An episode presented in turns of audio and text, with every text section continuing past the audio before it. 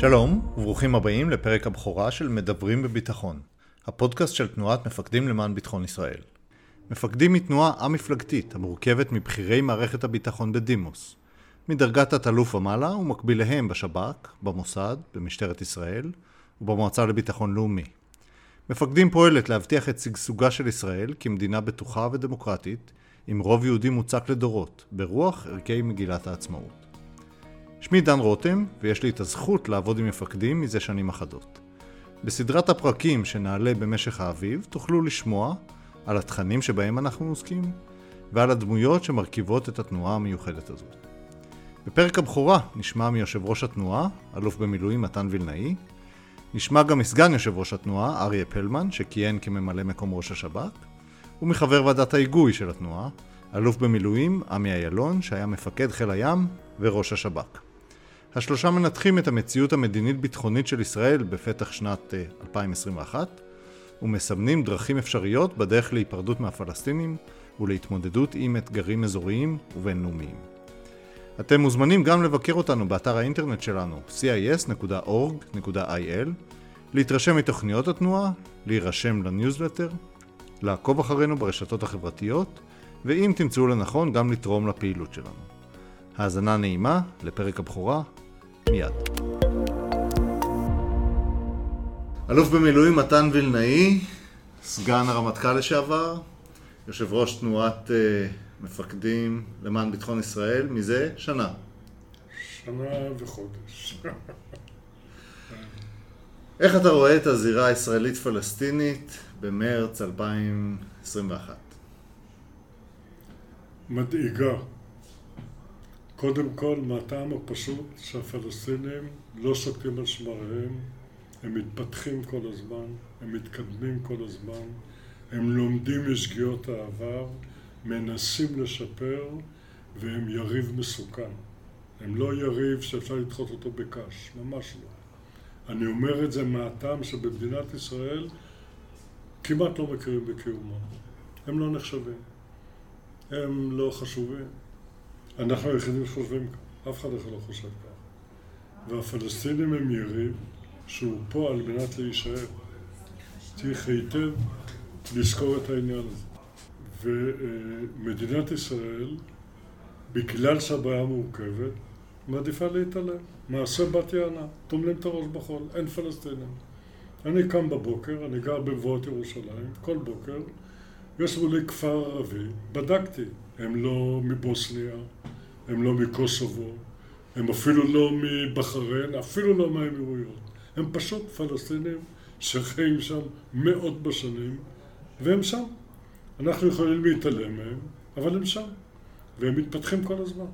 צריך להבין את זה היטב. ואם פעם דיברנו על חזון של שתי מדינות לשני עמים, שהישראלים עוד מתווכחים עליו ודנים בו, זה מסוכן, זה לא מסוכן, הפלסטינים המתוחכמים כבר הרבה יותר. הם אומרים, נכון, אנחנו לא רוצים מדינות, אנחנו רוצים מדינה. יש לנו כבר, מדינת ישראל. אנחנו נהיה מדינה אחת לשני עמים. זה סוף החזון הציוני. עכשיו, זה לא דבר שהוא קורה בתיאוריה ומישהו מדבר על זה. אצלם זה שיח, זה מעשי, זה ענייני. אצל הגורמים הכי קיצוניים.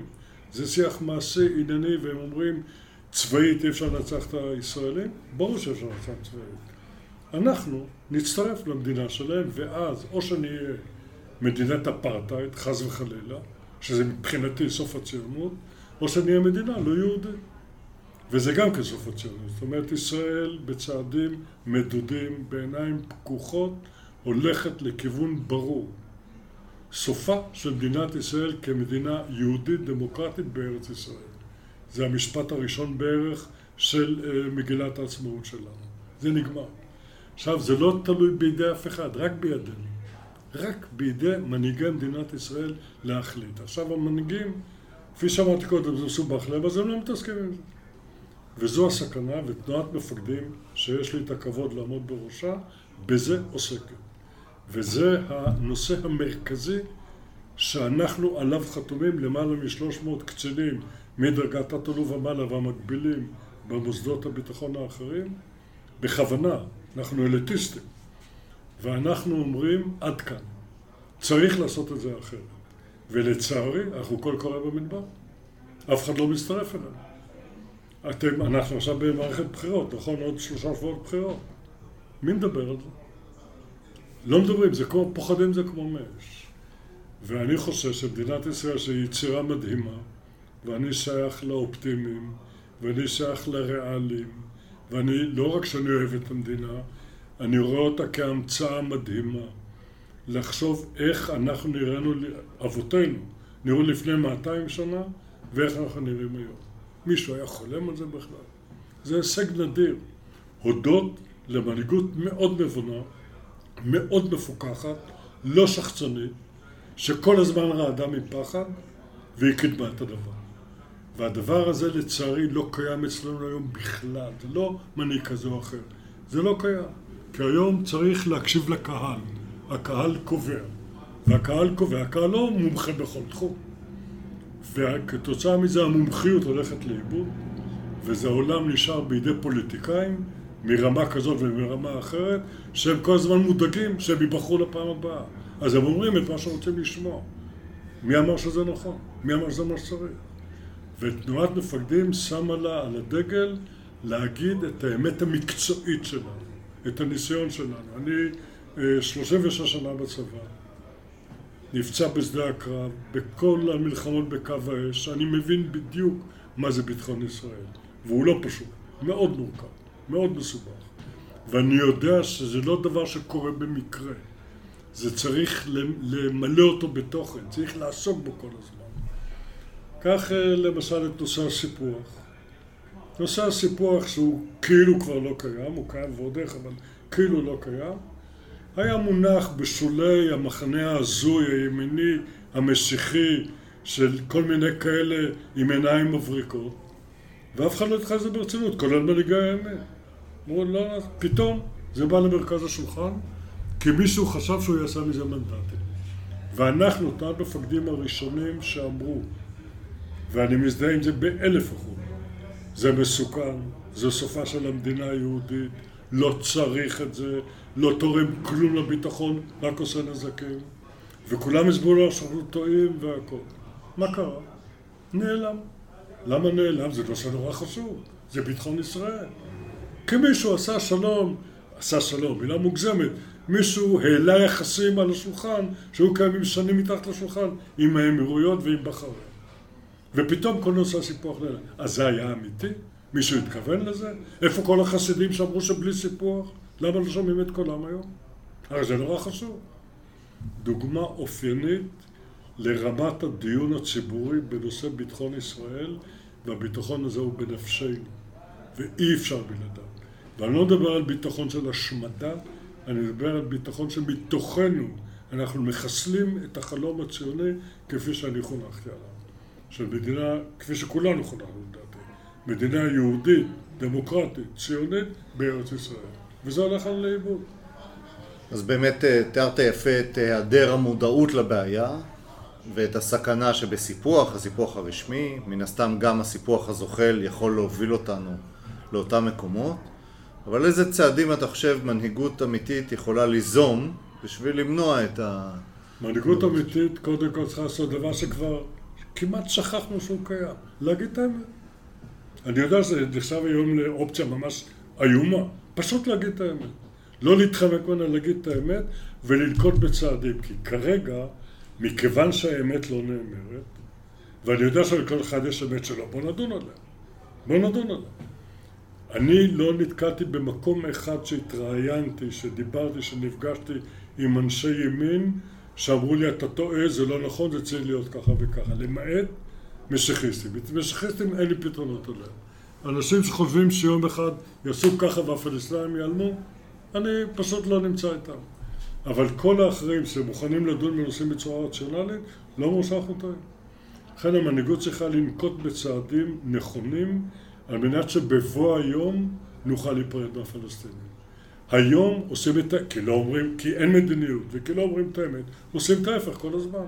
מאשרים תוכניות מיותרות, הופכים מאחזים, שאני זוכר אותם כאיש צבא, בלתי חוקיים, שנאבקנו בהם, שפוזרו על הגבוהות סתם, בלי שום ראייה לאומית, בלי שום דבר, של פחחים כאלה ואחרים. עכשיו זה כבר יישובים של בעלים באמת, של מכובדים. הם יהיו אחרי יתד, שתפריע לעשות את ההיפרדות בפלסטינים. מה אני רוצה מהממשלה? שתגיד את האמת ותלכוד בצדים בהתאם, זה הכל. מי שצריך להבין, הנתונים לדעתי לכולם ידועים, תוך שנה או שנתיים, זה כבר כלום זמן וכולנו הולכים לראות את זה, יהיו בין הירדן לחוף הים התיכון 7.1 מיליון פלסטינים, 7.1 מיליון יהודים, עם אחוז ניקה של חרדים בתוכם. ואנחנו רואים במשבר הקורונה את החברה החרדית בישראל ואת המחויבות שלה במדינת ישראל ואת ההתנהגות שלה. אנחנו גם לזה צריכים להיות ערים. אני יודע שאסור להגיד את זה כי זה לא נכון פוליטית, זה לא מעניין אותי. אני מסתכל על המציאות כמו שהיא. ואלה הנתונים. עכשיו מה עושים? זאת השאלה. האם נפרדים מהם? האם מנסים להיפרד? האם לא? או נוקטים בצעדים שמונעים את ההיפרדות? בשביל מה? מה יהיה עם הנכדים שלי? איפה הם יחיו? למה שיחיו כאן? זאת הבעיה. דיברת קודם על הסכמי הנורמליזציה החדשים יחסית בין ישראל לבין איחוד האמירויות ובחריין ומרוקו וסודאן. איזה הזדמנות בכל זאת יש?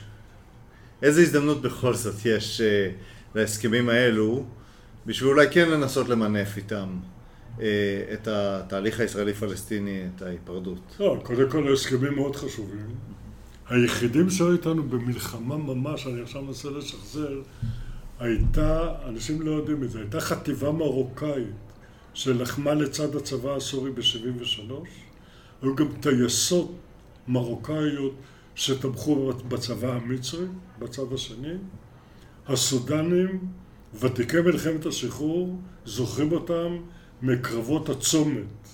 מי שיודע בכלל מה זה הצומת, ליד עיראק סוידן, ליד מצודת יואב, לחמו שם נגד לוחמים סודנים, שאני שמעתי מהדור הזה, אני כבר הייתי בדור שנלחם באחרים, שהם היו מפחידים למדי. אז איתם היינו באיזשהו מצב מלחמה, הם היו אז חלק ממצרים, לכן הם גוש של הצבא המצרי. וזה בעצם הסכמים דיפלומטיים מאוד חשובים, קבלה של ישראל לתוך העולם הערבי מאוד חשוב. עכשיו זה יכול להיות מנוף אדיר לנושא הפלסטיני, ושלא יטעה השומע. האגדה שאין פלסטינאים, הם לא זוכרים את זה. האמירויות, הם הכי חברים שלנו היום, תרשו לי, התנו את זה בביטול הסיפוח.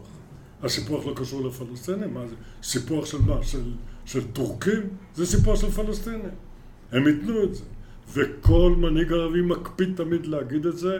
אתם לא זוכרים, אבל סדאט, כל המבוא לקמפ דיוויד, זה בעצם הסכם אוסלו. השמאלן הזה, בגין, שמאלן ידוע, השמאלן הזה, בגין, הכניס את זה מכיוון שסדאט אמר, בלי זה אין שלום. ונכון שזה היה לפני הרבה שנים, אבל זה אותו דבר. והבעיה זה הבורות הישראלית, לא של העמך, הוא לא צריך לדעת הכל, אבל של אלה שמקבלים החלטות, שהם בקושי יודעים את זה או מדחיקים את זה הצידה. וזה חבל, גם זה וגם זה חבל. שאלה אחרונה,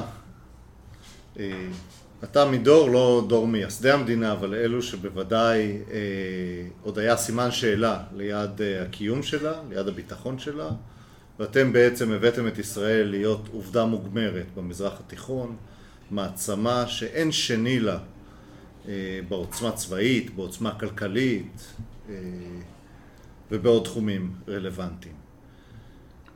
אבל המהפך הזה הוא לא בא לידי ביטוי, לא בקבלת החלטות וגם לא ברוח הציבורית. עוד יש פה איזשהו פחד מוטמע שמעיב על ההתנהלות שלנו, גם פנימה וגם החוצה. כשאתה מסתכל על זה במבט רחב, איך אתה חושב אפשר לפצח את הנושא הזה? אני קודם כל מתגעגע לישראל המבוהלת, שאני הייתי חלק ממנה, גדלתי בה. אני גדלתי בירושלים חצויה. אני זוכר את התקריות הראשונות שלי כחייל, זה שאני ילד, ויש תקריות ירדניות מול הצבא הירדני, הורים של חברים שלי, שניים, נהרגו בתקריות כאלה, אחד חייל ואחד אזרח, תם חייל מילואים, נהרגו בתקריות כאלה, וגדלתי בירושלים חצויה. אני אהבתי אותה ואני מתגעגע עליה. היה לה עוצמה עצומה בפחד הזה, כאילו דבר והיפוכו. לא היינו שחצנים, היינו מאוד ריאליים, ידענו שאותנו לא יזזו משום מקום, ושאנחנו יודעים לעמוד על שלנו. וכך גם התגייסתי לצבא, וכך השירות הצבאי השני שלי בצנחנים, זה היה השירות. שאם לא אתה, אף אחד אחר לא. ואם לא תעשה את זה, זה סופני. אני זוכר את עצמי, דבר שמלווה אותי, ילווה אותי כל החיים כנראה, כמה שלישה. חוזרים מפשיטה בג'נין. אתה הולך לג'נין לתוך חושך. אתה חוזר מג'נין לתוך ים אורות של התענכים ועמק יזרעאל. אז מה השאלה? וברור שאתה עשית בג'נין את מה שצריך לעשות. ונתקלתי שם, היה מצב לא פשוט שם. קושי יצאתי משם, במקרה יצאתי משם. והדור הזה, אנחנו לא נמצאים היום בפחד כמו הדור הזה אז. אבל יש לנו איזושהי חולשה עמוקה שאני לא יודע לשים עליה את האצבע, כי אין ספק בעוצמה הכלכלית, הצבאית והתרבותית שלה. אין לי ספק בזה. אבל יש משהו חלש בחברה הישראלית, והמשהו החלש הזה צריך להדאיג את כולנו. והנושא שנקרא בטעות עורף, ואני קורא לו חזית אזרחית, זה חזית בפני עצמה שאנחנו לא הכי חזקים. והאמת שתמיד במצבי לחץ אנחנו מאוד מכריחים את עצמם. אפילו כולל בקורונה. האזרחים הפשוטים, לא המנהיגים, להם לא שמחתי אף פעם. אני שמח על האזרחים הפשוטים, על אלה שנמצאים יחד איתי. יודעים לעשות את זה, אבל בסוף משהו שאני לא יודע להגדיר אותו, יש לי חוסר ביטחון. והאיום האמיתי על מדינת ישראל של 2021 זה דבר אחד, מדינת ישראל. לא שום דבר אחר. לא האיראנים, לא הפלסטינים, ואפילו לא בחרם. האיום האמיתי זאת מדינת ישראל. ולזה אנחנו צריכים להיות ערוכים כל הזמן. כל הזמן. תודה רבה. אנחנו עם אריה פלמן, ממלא מקום ראש השב"כ לשעבר, וסגן יושב ראש התנועה, מפקדים למען ביטחון ישראל. שלום. אהלן. התנועה קמה בסוף 2014. אמת. אתה מהמייסדים. מודה. נכון. התנועה מתמקדת בסוגיה הפלסטינית, בניסיון לקדם תהליך מול הפלסטינים, שבסופו של דבר יהיה כנראה פתרון שתי מדינות, במתווה אזורי. אבל בוא תקח אותנו קצת אחורה ותגיד לנו איך אתה רואה את הזירה הישראלית-פלסטינית בחורף 21. אבל אני רוצה להקדים ולומר שהתנועה לא התמקדה בסוגיה הפלסטינית. היא התמקדה בסוגיה הישראלית. עתיד ישראל כמדינה יהודית ודמוקרטית, עם רוב יהודי מוצק, והתנאים שיאפשרו להמשיך ולהתקיים על פי החזון שנוסח בצורה כל כך מצוינת במגילת העצמאות. אני מסתכל על העתיד של מדינת ישראל 2021, בדאגה בשתי זוויות, ואני מודה שהזווית הפנימית מדאיגה אותי יותר מכל זווית אחרת. הפילוג בתוך העם, שהולך ומעמיק, שהתיקון שלו לא נעשה לא באמצעות צבאות, ולא באמצעות זה, אלא רק בהנהגה שמובילה לאחדות. הסוגיה השנייה היא היכולת שלנו להישאר מדינה יהודית ודמוקרטית.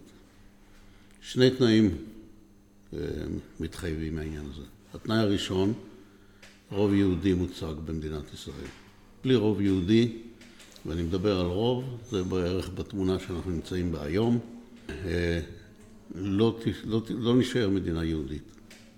התנאי השני זה זכויות שוות לכל אזרחיה, וזה גם ערך יהודי, אבל גם ערך לאומי, ושני הדברים האלה, אם נאבד אותם, לא תהיה מדינת ישראל. יכול להיות שפיזית המדינה תתקיים, אבל זאת לא תהיה מדינת ישראל, כפי שאנחנו היינו רוצים אותה וכפי שחזו אותה מקימיה והוגיה בעבר.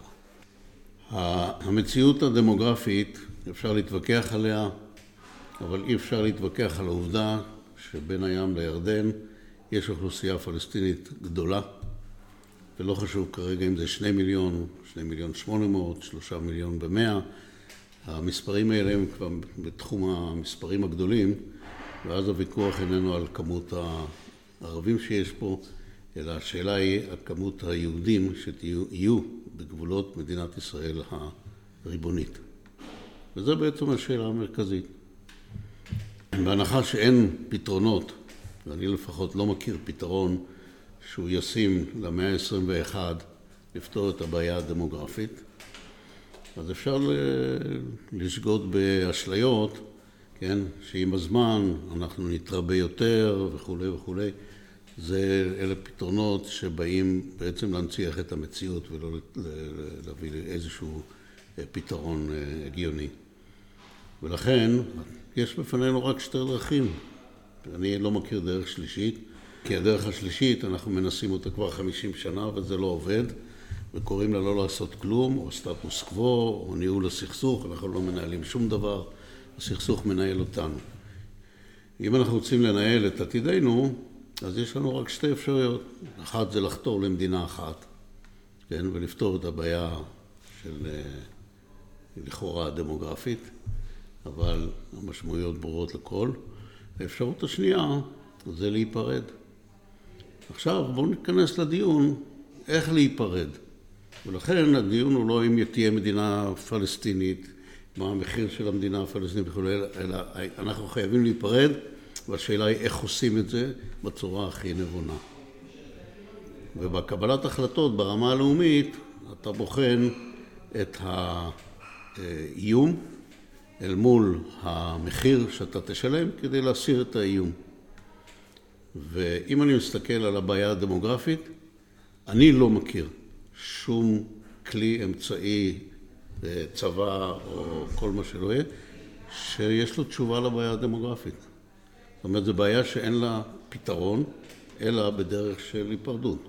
מצד שני, כל האיומים האחרים של מדינה פלסטינית, שתהפוך להיות חמאסטן וכו' וכו', לצורך זה בנינו את אחד מהיסודות המרכזיים של הציונות, וזה צבא שהוא החזק נגיד, עם היתרונות הטכנולוגיים והאנושיים, כן, בהרבה הרבה רמות מעל כל סביבתנו, אז נמצא גם פתרון לעניין הזה. יכול להיות שיהיה כואב, ויהיה לו מחיר גם בדמים, כן, וגם בדם. אבל יש לזה פתרון. לבעיה הדמוגרפית אין פתרון, והמחיר יהיה אובדן או ויתור על המדינה, מדינת היהודים. אני לא חושב שמישהו נתן לנו מנדט לוותר על זה. ולכן הדרך היחידה שאנחנו חושבים שהיא האפשרית עם הכי פחות, עם המחיר הכי נמוך, זה היפרדות אזרחית, היפרדות פונקציונלית, המשך שליטה ביטחונית. לכמה זמן? אף אחד מאיתנו לא יודע. אבל אם נוסיף לאסטרטגיה הזאת גם תוכנית שבונה את הכלים והאינטרסים המשותפים של שני הצדדים לחיות, כן, אחד לצד השני, אבל לחיות ולא להרוג אחד את השני, קרוב לוודאי שגם נגיע באיזשהו מועד, אני לא יודע מי הוא ומתי הוא יהיה, נגיע למועד שבאמת נוכל גם לממש את אותה היפרדות, להיפרדות מדינית. יש רוב מכריע בין הירדן לים שנולד אחרי 1967. הוא לא באמת מכיר מציאות של היפרדות. מהרבה בחינות לא מדובר על לחזור אחורה, אלא להמציא עבור אנשים שיש פה כמעט מציאות חדשה. מה אתה חושב הדברים הכי חשובים בוודאי לנוער, לדור שגדל ולא הכיר מציאות אחרת מלבד שליטה ישראלית מוחלטת על כל השטח? איך אפשר להציג להם את הדמיון בשביל להתמודד עם האתגרים שציינת? הדבר הראשון זה להסתכל על המציאות בעיניים פקוחות. בתוך מדינת ישראל הריבונית חיים למעלה מ-50% מהאזרחים שלא מכירים מציאות אחרת, אבל גם לא יודעים איפה זה יהודה ושומרון. וזה לא מעניין אותם איפה זה בית אל, ולא מעניין אותם איפה זה כל יישוב אחר. מה שמעניין אותם זה לחיות בביטחון, בשקט. השטחים זה משהו שמעבר לסמבטיון, ומדי פעם יש שם איזה אירוע כואב, יש השתתפות, כולנו כואבים את הכאב של המתיישבים שם, כן? אבל אנחנו לא רואים את הנהירה הנוראית לשטחים, ואנחנו לא רואים את ההתעניינות היותר מדי. אם לא עשית מילואים, אתה לא מכיר את השטחים. זאת מציאות אחת. מציאות שנייה, בצד השני. בצד השני, שוב פעם, יש לפחות 50% כאלה שנולדו אחרי הסכמים. מספר התושבים שנולדו כבר אחרי האינתיפאדה, כן? גם כן גדל בצורה משמעותית. חלקם העיקרי מכיר את היהודים, רק את אלה שעם המדים ואת אלה עם הרובה על הכתף והפאות והציציות. לא מכיר את עם ישראל. זאת אומרת, יש פה נתק מוחלט, שבוא נגיד מנטלית יש היפרדות. בפועל יש היפרדות. מבחינת הישראלים זו היפרדות שאפשר לחיות איתה עוד 200 שנה. כן? ויכול להיות שאני הייתי מסכים להמשיך את המצב הזה עוד 200 שנה, אלא אני לא מאמין שהמצב הזה יכול להישאר כפי שהוא. ברגע מסוים זה יתנפץ לנו בפרצוף ואני צריך לקבל החלטות. ואני מאלה שחושב שמקבלים החלטות לפני שיש פיצוץ, כי כשיש פיצוץ יש לך כבר מגבלות בקבלת ההחלטות, ולכן זאת תהיה טעות קריטית לחכות לפיצוץ. שזה מה שאנחנו עושים כל הזמן, אנחנו מחכים שיהיה ירי, ואז אם יש ירי אנחנו מגיבים, ואז כשמגיבים אתה חייב להגיב רק באש, ואם אתה גם באש, אז בעצם כל סט התשובות שיש לך לבעיה, כולם צבעים, כן? לא שיחות, לא מדיני, לא חינוכי וכו'. ולכן אני חושב שצריך להיות פה תהליך במקביל לתהליכים אחרים שאנחנו מציעים אותם בתוכנית מאוד מאוד סדורה של היפרדות, שלבים בשלבים.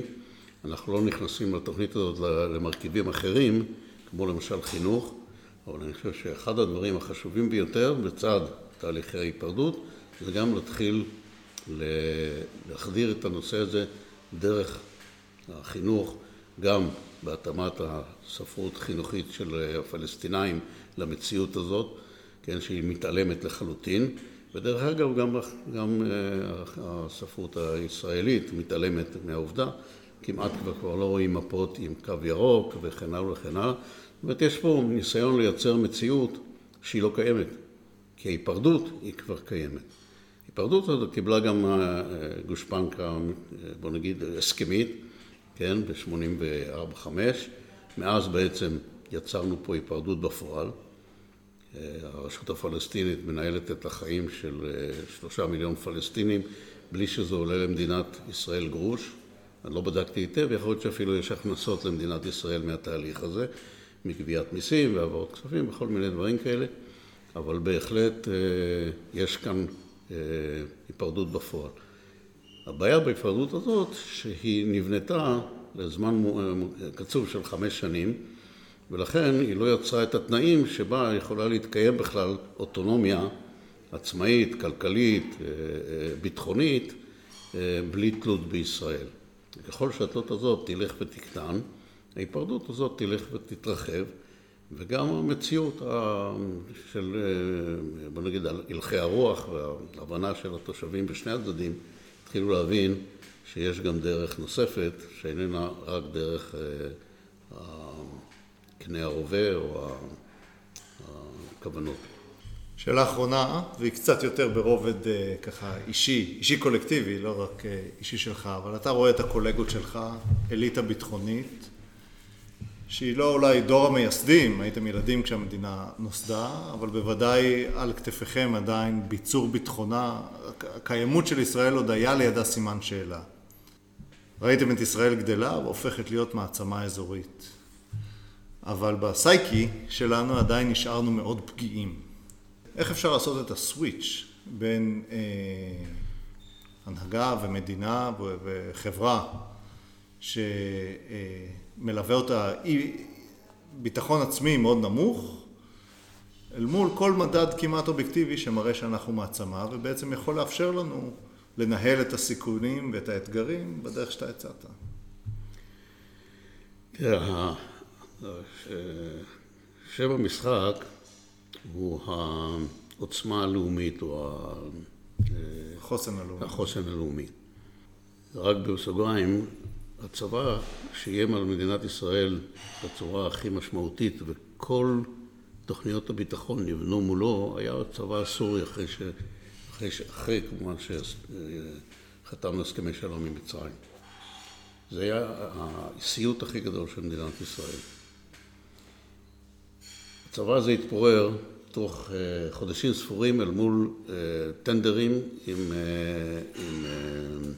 0.3 או 0.5 בבגש. ואתה שואל איך זה יכול להיות? צבא עם מטוסים וכו', אלא איך זה התפורר בצורה כזאת? התשובה היא, הם נלחמו בשביל אסד, הם לא נלחמו בשביל סוריה. מי שנלחם בשביל סוריה, מת בשביל סוריה ומנצח. לכן, אני אמנם לא דור המייסדים, אבל אני עדיין עד 73, או ב-73 לפחות, לחמתי לטעמי המלחמה האחרונה על קיומה של מדינת ישראל, שזו מלחמת קיום אמיתית הייתה. מעבר לכך, אנחנו כבר נמצאים במציאות חדשה. והמציאות החדשה הזאת היא באיזשהו מקום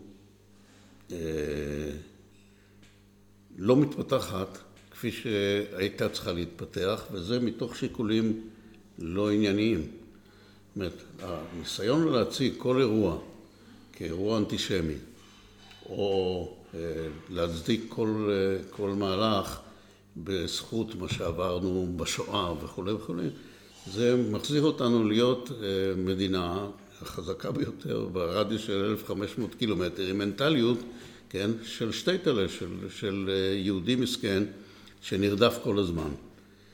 עכשיו, אני לא חושב שזה מה שמרגיש כל אזרח במדינת ישראל. אני בטוח שלא. כן? זאת העמדה הרשמית. וברגע שהעמדה הרשמית, אז נוצר גם איזשהו, נוצרת לכאורה מציאות כזאת. אני חושב שהאזרחי מדינת ישראל היום, כן, בהחלט יכולים, ואנחנו חייבים, לבנות את עצמנו, כשמצד אחד יש לנו את העוצמה הצבאית, כן, ולא להזניח אותה לרגע, אבל מצד שני, אנחנו צריכים גם לבנות את העוצמה הערכית שלנו והמוסרית, כן, גם כלפי עצמנו וגם כלפי העולם. יש לנו אחריות עוד, לכל יהודי שגר בארץ יש אחריות לעוד יהודי שגר בחוץ לארץ. וזה מה שהכי חשוב פה. כן? עכשיו, אני לא קורא להם דווקא לחזור לארץ. כל אחד יחיה איפה שהוא רוצה. אני מקווה שבניי ונכדיי וכולי ירצו להמשיך לגור בארץ הזאת, כפי שאני רציתי לגור וכפי שאני רוצה שהם יחיו. אבל צריך להבין שזה לא בכל מצב. ברגע שנאבד את האחדות היהודית שלנו, נאבד את הביחד, נאבד את הזכות שלנו להיות, ואני לא מתבייש לומר גם עם סגולה, לא עם שמתנסה מעל כולם, כן? אבל בהחלט עם, כן? ששווה להגיד, הייתי רוצה להיות חלק מהעם הזה, או הייתי רוצה להעתיק את הדפוסים שלו, כן? אז לפי דעתי גם יבוא לארץ, גם תהיה עלייה ובטח לא תהיה ירידה. תודה אריה. אלוף במילואים עמי הילון, לשעבר מפקד חיל הים, ראש השב"כ לשעבר. עמי, איך אתה רואה את הזירה הישראלית-פלסטינית במרץ 2021? מה ה-DNA של תפיסת הביטחון הישראלית? אנחנו עם לבדד ישכון. אנחנו לא מאמינים בבריתות. אנחנו מנסים לייצר, אבל זה הכל אד-הוק. אנחנו חיים בתחושה שברגע האמת אף אחד לא יהיה שם בשבילנו. עכשיו זה מתחיל, שמע, כל אחד מהתחיל, חלק זה מתחיל, איך אומרים, בגלות בבל, חלק זה מתחיל בגלות רומי, חלק דרך הפרעות והפוגרומים והשואה, וחלק דרך אגב, איך אומרים, אירועים הרבה יותר פשוטים. ב-1956, ב-1967, אף אחד לא היה שם בשבילנו. וגם ב-73 הייתה לנו תחושה, איך אומרים, כמעט יום הדין. לכן כשאתה מסתכל, מדינת ישראל כמעט אומרת, רבותיי, אנחנו צריכים להיות כל כך חזקים, שאנחנו לא נוכל לסמוך, לא על ארצות הברית שתשלח לחיילים, לכן זה אחד מאבני היסוד, אגב, לא כתובים, אבל הם קיימים. אתה מסתכל, אגב, היסטורית, דרך אגב, דבר מדהים, אתה מסתכל על ההיסטוריה של מדינת ישראל, יש היסטוריונים, אני לא היסטוריון, היסטוריון שכתב יותר מ-640 קרבות ומלחמות עברו על האזור הזה, קוראים לו ארץ ישראל, כנען, כל אחד בשמות שלו. בחלק גדול מהם דרך אגב אנחנו השתתפנו, אתה מסתכל על סיפורי המקרא, 7 המלכים, 5 המלכים וכו'. מעולם לא היינו חלק של ברית. הפעם היחידה שניסינו לכרות ברית עם מצרים, הגדיר אותה מלך אשור כמשענת קנה רצוץ. זאת אומרת, אנחנו, עכשיו, אין עוד עם בעולם שיש לו היסטוריה מהסוג הזה. אתה מסתכל על ההיסטוריה של אירופה. עכשיו, אני לא רוצה להאריך בעניין הזה, זה נושא להיסטוריונים, ולא יודע, בסוף, הפרדוקס העצום שקיים בנושא האיראני. ברור זה איום קיומי, אבל ברור גם, שזאת פעם ראשונה שאנחנו נמצאים מול איום שהדרך, אני כמעט אומר לדעתי, המקצועית דרך אגב, היחידה שאפשר באמת להתמודד איתו. כפי שאני אומר לך, כמי שעסק בעניין הזה, אין לנו יכולת להשמיד את איראן, ואין לנו יכולת, דרך אגב, גם להשמיד את תוכנית הגרעין של איראן. אין לנו יכולת צבאית, שלא נשלה את עצמנו. אנחנו יכולים לעכב את זה. אגב, כפי שאנחנו עושים כבר הרבה מאוד שנים בדרכים אחרות, דיפלומטיות או אחרות, אין לנו יכולת צבאית להשמיד את תוכנית הגרעין האיראנית, ולהבטיח שאיראן הוכיחה לנו, אגב לא בגללנו, בגלל סיבות אחרות לגמרי, ששליטה אזורית, דומיננטיות אזורית, המאבק בין השיעה לסונה, שהיא תמשיך, אלא אם יעצרו אותה כוחות שהם בסדר גודל אחר. ולכן אני מדבר עכשיו על ההכרח לייצר או לשנות, בגלל זה כל כך קשה לנו, זאת אומרת, for God's sake, למה זה כל כך קשה? זה קשה בגלל שזה לא חלק מה-DNA שלנו, ואנחנו חייבים עכשיו, בשביל לייצר את אותה קואליציה, שאגב, היא תתמך בארצות הברית, בשביל ארצות הברית יש עניין לא רק לעצור את תוכנית ההתגרענות של איראן, יש גם אינטרס להבטיח, שמוקדי סכסוך קטנים, לכאורה מה זה הנושא הישראלי-פלסטיני, הוא מוקד סכסוך שולי בראייה הגלובלית, אבל הדברים האלה מתפתחים, ולכן יש אפילו קשר מסוים בין רמת הרדיקליות של האסלאם הסוני, בעיקר האסלאם הסוני, לבין הסכסוך הישראלי-פלסטיני. אם תשאל אותי, הסכסוך הישראלי-פלסטיני זה אחד לא היחיד ולא הראשוני, אבל אחד ממקורות הלגיטימציה שאיראן מקבלת ברחוב הסוני. הרי איך קורה שמשטר אייתולות שיעי מצליח לקבל אהדה מסוימת ברחוב, איך אומרים, בקהיר, בעמן או בדמשק או בלבנון? לכן הנושא הפלסטיני שאיתו התחלת, תראה, אני לא מסתיר את דעותיי, אני חושב ישראל תשרוד כמדינה יהודית דמוקרטית ברוח מגילת העצמאות, רק, ואני מדגיש, רק ואם נגיע להסדר עם הפלסטינים. 3 סימני קריאה. אני אומר את זה משום שאנשים לא מבינים, אין לנו בעיה צבאית עם הפלסטינים. אנחנו, איך אומרים, שולטים שם כבר 50 שנה, יכולים לשלוט עוד 50 שנה. אבל השליטה הזאת, דמוקרטיות הן לא נעלמות במהפכות. השליטה הזאת בעצם מערערת את זהותנו, כמדינה יהודית דמוקרטית, משום שאני לא יודע מתי זה יקרה, אבל אנחנו הולכים, אגב לא בצעדי ענק, בצעדי צו, תהליך אינקרימנטלי, איטי, אנחנו לא שמים אליו לב בכלל, רוב הישראלים לא יודעים איך נראית חברון ואיך נראית שכם, ולא ג'נין וכו' וכו', לא מעניין אותם. בסקר שערכנו לפני חצי שנה, אני חושב שיחד איתך, היינו 4% מהישראלים, בכלל הנושא הפלסטיני מעניין אותם, it's not issue. אנחנו הולכים בצעדי צו, אבל בכיוון מאוד מאוד ברור, למדינה אחת. ואפילו אם הבחירות האלה יידחו, אני כל הזמן אומר, תראו, הרי הדילמה שלנו, בואו, היום שאחרי אבו מאזן, אנחנו לא מייחסים לאבו מאזן יותר מדי חשיבות, ואני גם, איך אומרים, כישראלי שרצה מציאות אחרת, חושב שהוא עשה אינסוף טעויות, אבל אבו מאזן היה המנהיג היחיד, מאלה שהיו לפניו, ולהערכתי מאלה שיהיו אחריו, שבצורה אובססיבית לא האמין באלימות. הוא לא האמין בטרור, בתקופת האינתיפאדה השנייה, כשצריך היה אומץ לב אישי דרך אגב, אישי, לבוא להגיד לעם הפלסטיני בערבית, המשך הטרור יביא לנו רק יותר הרוגים, יותר סבל, יותר עוני, וקריסה של החלום למדינה וסוף כיבוש. גם מהיום שהוא מעולם לא תמך בטרור עצמו. אנחנו נבין, אגב, רוב החברה הישראלית לא מבינה את זה. אנחנו נבין את זה ביום שאחריו. אז אני לא יודע אם זה יהיה תוצאה של בחירות, או אם חס ושלום בריאותי, או אף אחד מאיתנו לא נצחי. אבל אנחנו מתקדמים בקצב די מהיר ליום הזה. ולכן, גם אם יתחלף שלטון או גם אם לא, הדיון, ואני עוסק עכשיו בשני תסריטים, מעבר למי ייבחר במדינת ישראל שאין לי שמץ של מושג. אני יודע להגיד לך מי ייבחר בפלסטין, אבל זה תלוי באיזה מציאות ילכו הפלסטינים להתמודד.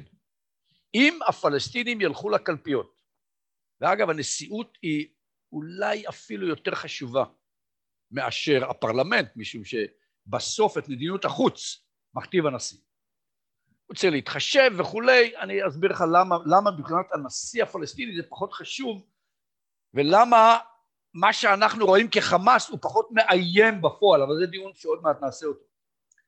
אם הפלסטינים ילכו להצביע בקלפיות, כשברקע יש אופק מדיני, הם יבחרו בנשיא שיודע להוביל תהליך דיפלומטי מדיני, ולנסות להגיע להסדר עם מדינת ישראל, כשברקע יש נשיא אמריקאי, וברקע יש תמיכה של גורמי העולם האסלאמי וביוזמת השלום הערבית, והם יגידו, הנשיא הזה ביום שייבחר, ויגיד רבותיי, אני רוצה להגיע להסדר מדינת ישראל, על בסיס החלטות מועצת הביטחון, ויוזמת השלום הערבית. ובעניין הזה יש קונצנזוס של מצרים וירדן וסעודיה, וכל העולם המוסלמי, ולכן, ואגב יש תמיכה גם של רוסיה, וגם של סין, וגם של הקוורטט, וגם של אירופה, והאום ואמריקה. ולכן אם הוא יגיד את זה, אז הוא יזכה לתמיכה גם בינלאומית, וגם של מדינות ערב. הוא אפילו יכול להצביע על כמה דברים שהוא יכול לעשות, על מנת להראות שהוא באמת מתכוון לזה. לעומת זאת, אם הם ילכו להצביע, כשברקע אין אופק מדיני, וממשלת ישראל חוזרת ואומרת, שכל שטחי מדינת, כל שטחי ארץ ישראל וכולי, והמשך התנחלויות, ובשום פנים ואופן לא מדינה פלסטינית, אני אומר לך, אגב זה יכול להיות אפילו אותו בן אדם. יש כמה מבחירי הפתח, שאין להם שום בעיה, במציאות מסוימת, לבוא ולהגיד, חבר'ה, אנחנו כל מה שאנחנו רוצים, זה הפסקת כיבוש, ומדינה לצד מדינת ישראל, אבל אם אתם לא מסכימים, אוקיי רבותיי, אז גם אנחנו נבחר בדרכים אחרות. האם זה יהיה בית הדין הבינלאומי בהאג? אז עמדתם תהיה אחרת בבית הדין הבינלאומי בהאג. יכול להיות שהם עדיין יכולים לרסן. יכול להיות, יש גם שם אופציות. אבל אנחנו נפגוש מציאות הרבה יותר בעייתית, גם מבחינת השטח. ושאז רמת האלימות והלגיטימיות, אפילו אם הוא לא יעודד בפועל, רמת התמיכה בסאבטקסט, בשפת הגוף, תהיה אחרת לגמרי. ואנחנו נראה זירה שרמת האלימות בה, אני קורא לזה עצימות משתנה. אבל אנחנו לא נדע מתי אנחנו הולכים לעצימות גבוהה או עצימות נמוכה. זאת אומרת, מה שאתה שואל אותי לאן אנחנו הולכים, במידה רבה מאוד. במידה זה תלוי בנו. אנחנו יכולים, אפילו לא לעצב, להשפיע על העתיד שאליו אנחנו הולכים. עמי, יש לנו זמן לעוד שאלה אחת, שהאמת אני שואל את כל המרואיינים מחברי התנועה. אתם אמנם לא דור המייסדים, אבל אתם הדור שהעביר את ישראל ממדינה צעירה, עם סימן שאלה ליד הקיום שלה, למעצמה אזורית, למעצמה שהקיום הפיזי שלה, כמו שאמרת, אינו מוטל בספק, אין שום יכולת לא צבאית, לא כלכלית שמאיימת עליה כאן באזור. אבל העוצמה הזו לא באמת התרגמה לסייקי הישראלי, לא, כנראה לא גם בשיח הציבורי, אבל בוודאי לא גם בקבלת החלטות, שאנחנו רואים שהיא לא משקפת דווקא ניהול סיכונים ומדיניות שמעוגנת בביטחון עצמי, גם ביכולות וגם בצדקה. יש משהו מהוסס, יש פה איזה סייקי חסר ביטחון. איך אתה חושב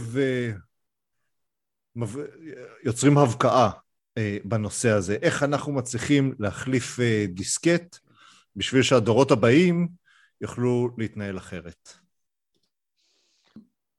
הדור הזה הוא עשה מהלך מדהים, הוא לקח בעצם מדינה, והפך אותה לסיפור הצלחה אדיר. עכשיו, אנחנו נולדנו אל תוך מדינת ישראל, אבל אני מסכים איתך, אתה הדגשת את הנושא הביטחוני, נכון, אנחנו מפקדים למען ישראל, באמת עוסקים בעיקר בנושא הזה, כשאתה מסתכל על הדור שלנו, הרי לא כל בני דורי, בני כיתתי, הם חלקם הלכו לענקי הייטק, חלקם הפכו לכלכלנים, מתמטיקאים, אנשי אקדמיה. זאת אומרת, כשאנחנו מסתכלים על עוצמתה של העוצמתה, אנחנו מעצמה אזורית לא רק בגלל כוחנו הצבאי, בגלל שבצורה מדהימה, למרות השקעת עתק בנושא הביטחון, אגב, גם תקציבית וגם באיכויות אנושיות, מדינת ישראל הצליחה בצורה מדהימה לקיים איכות. אתה מסתכל על האליטות שמובילות את האקדמיה הישראלית, את הכלכלה הישראלית, את התעשייה הישראלית, את מערכת החינוך הישראלית, את ההייטק הישראלי, זה פשוט דבר מדהים, זה אוצר אינסופי, ולכן אנחנו, זה הדור שלנו. אני כמובן מזכיר לעצמי, זה לא אני, אז עוד פעם את הצליות הזאת, אבל אנחנו צריכים לעשות את מה שעשה בן גוריון, שהוא נתן את פקודת הנסיגה מהעיר העתיקה. על ירושלים נמשיך לחלום. להבין, אנחנו פה על מנת להישאר. ויכול להיות שלקבר יוסף או לקבר רחל או למערת המכפלה נגיע עם השעתיה. בדיוק כפי שאבו מאזן כשנשאל בערבית מה הוא יעשה כשהוא אחרי אם יש שלום, כשהוא נולד בצפת, הוא אומר אני אגיע לבקר את בית הוריי בצפת עם השעתיה. ואני מאמין שזה הסכם שאפשר להגיע אליו. אפשר להגיע אליו אם אנחנו נעשה את הצעד הראשון. והצעד הראשון אומר, זה שלנו, אבל לא רק שלנו, ואנחנו לא יכולים לחיות פה ביחד, משום שאנחנו רוצים לשמר את זהותנו כיהודית דמוקרטית. ולכן צריך לחלק את המקום הזה. והדרך לעשות את זה, זה להפריד בין המושג ביטחון למושג לא, יש כאלה שאומרים, אתה יודע מה, שתי מדינות ומולדת אחת. אז נכון, המושג, שתי מדינות ומולדת אחת. נכון, זאת, המולדת היא המולדת שלנו. אבל על מנת לשמור על זהותנו, זאת תהיה מדינת ישראל, יהודית דמוקרטית ברוח מגילת העצמאות, על בסיס קווי 67, עם החלפת שטחים, ועם דיון אמיתי דרך אגב, דיון אמיתי, שלהבנתי הפלסטינים מוכנים לעשות, לא רק על זכות השיבה שלהם, אלא על זכותם של מתנחלים שמעדיפים לחיות בארץ ישראל ולא במדינת ישראל, על מה יהיה מעמדם במדינת פלסטין. יופי עמי, תודה רבה.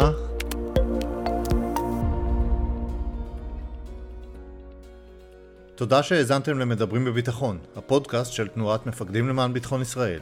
אם אהבתם את הפרק, אתם מוזמנים לתת לנו דירוג גבוה בפלטפורמת ההאזנה שלכם. אתם מוזמנים גם לבקר אותנו באתר האינטרנט שלנו, cis.org.il, להתרשם מתוכניות התנועה, להירשם לניוזלטר, לעקוב אחרינו ברשתות החברתיות, ואם תמצאו לנכון גם לתרום לפעילות שלנו. תודה.